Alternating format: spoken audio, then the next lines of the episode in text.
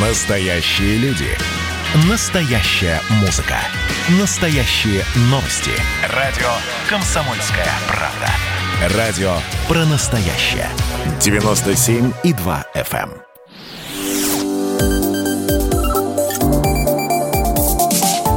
Что нового в союзное государство?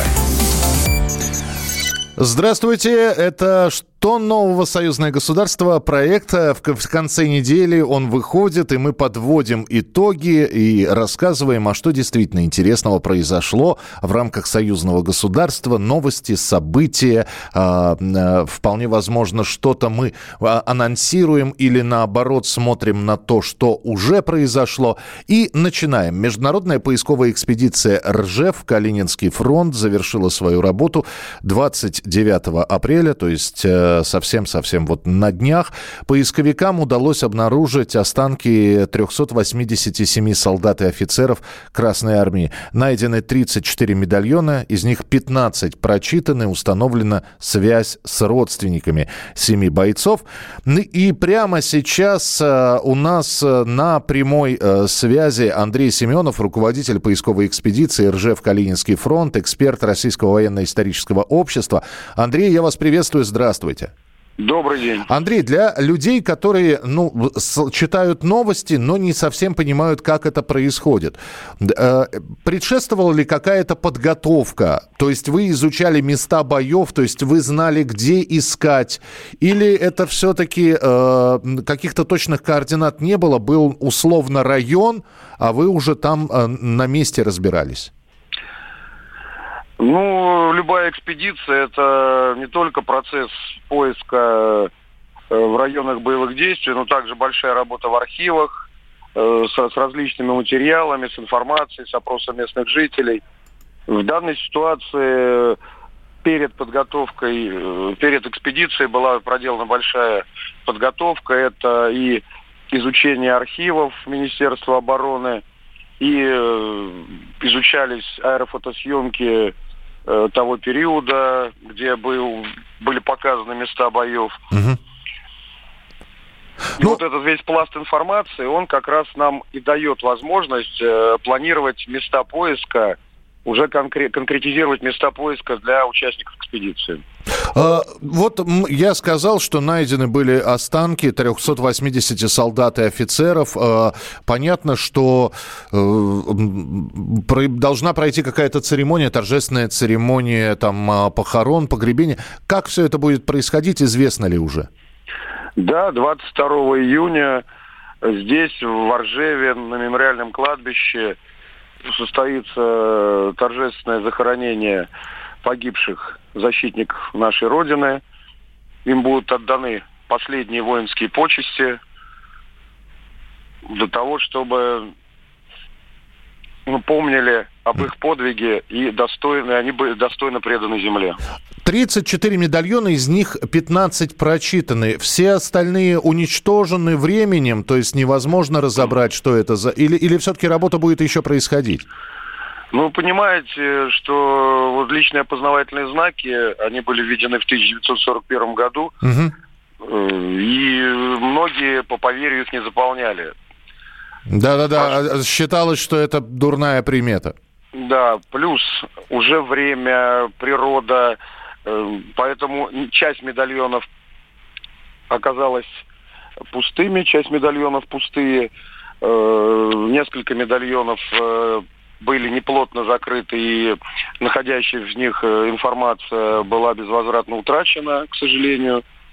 Но все равно я считаю, что вот 15 медальонов – это удача. То есть 15 человек э, обрели вновь свои имена – их родственники узнали, где они погибли, при каких обстоятельствах. И мы сохраняем вот эту вот э, преемственность поколений для наших потомков. И э, тогда финальный вопрос, очень короткий. Э, э, поисковая экспедиция, я сказал, международная поисковая экспедиция РЖФ Калининский фронт, она завершила свою работу, и э, это все, или все-таки работы будут продолжаться, но уже там э, в дальней перспективе, в следующем году или в, через несколько месяцев? Ну, поисковая работа, она никогда не прекращается. В этом году, кроме этой экспедиции, у нас проводится еще 16 э, поисковых экспедиций в разных регионах нашей страны. Они менее э, многочисленные, но здесь задача не количество людей, а качество проведенной работы и безопасность участников. Принято. Спасибо большое. Андрей Семенов, руководитель поисковой экспедиции РЖФ «Калининский фронт», эксперт Российского военно-исторического общества, был у нас э, в эфире. И символично, что в этом году как открытие, так и торжественное закрытие церемонии вот по поисковой экспедиции, начало и завершение этой экспедиции, э, это все проходило у подножья Ржевского мемориала советскому солдату. И участие в закрытии экспедиции приняли не только те люди, которые, собственно говоря, и исследовали места боев, но и был помощник президента председатель Российского военно-исторического общества Владимир Мединский, госсекретарь Союзного государства России и Беларуси Дмитрий Мезенцев, глава Тверской области и многие-многие другие. Экспедиция вот эта вот проходит в Тверской области с 2016 года. Всего за это время нашли останки около двух 1300 бойцов и командиров Красной Армии. Были установлены имена более 100 э, воинов, которые защищали, э, значит, Ржев э, и отстаивали родину, защищая ее от фашистов. Как только будут новости по, по вот таким поисковым экспедициям, обязательно вам об этом будем сообщать. А сразу же после закрытия международной экспедиции госсекретарь Союзного государства России и Беларуси Дмитрий Мезенцев пообщался с журналистами. Он оценил вклад союзного государства в сохранении исторической памяти и заявил, что Беларусь передала России 26 из 28 дорожных карт по интеграции. Э, во время недавней встречи это произошло. Встречи российского премьер-министра Михаила Мишустина и его коллеги из Республики Беларусь Романа Головченко. Вот что сказал Дмитрий Мезенцев. Давайте послушаем.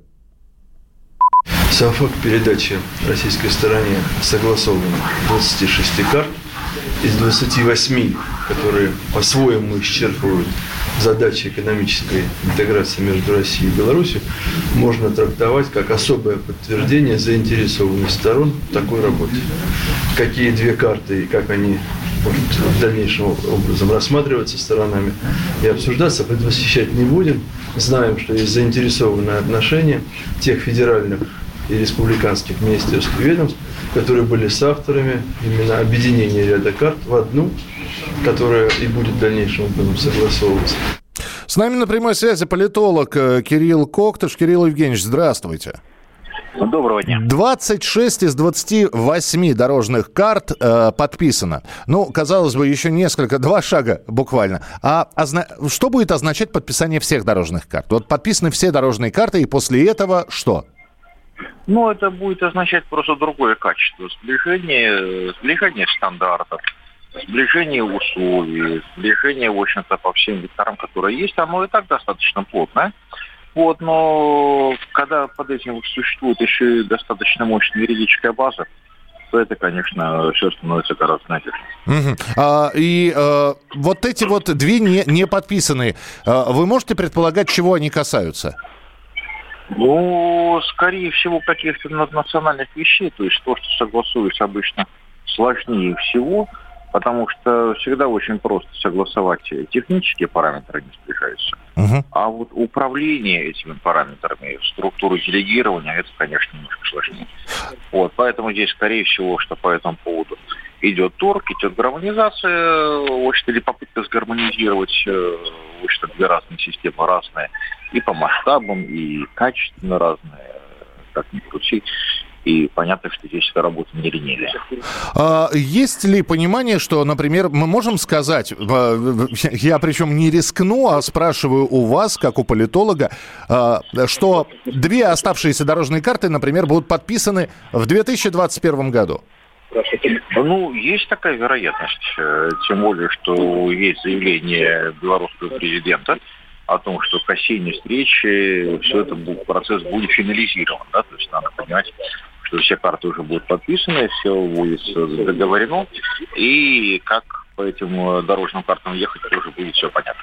Ну, тогда следим э, и дожидаемся подписания. Спасибо большое. Кирилл Коктыш был с нами в прямом эфире, политолог. И осталось еще вот буквально полторы минуты, чтобы вам рассказать, что долгожданные поезда «Ласточка» э, с 30 апреля запускаются между Минском и Москвой. Первое тестирование «Ласточки» на этом маршруте состоялось еще в 2013 году, но регулярных рейсов тогда и вот так и не мы не дождались. И вот с 30 апреля этого года «Ласточки» будут курсировать по зеркальному расписанию. Дважды в день, то есть из Москвы и Минска в одно и то же время в 6.20 утра и в 4 часа дня. Время в пути Москва-Минск 7 часов с полным комфортом.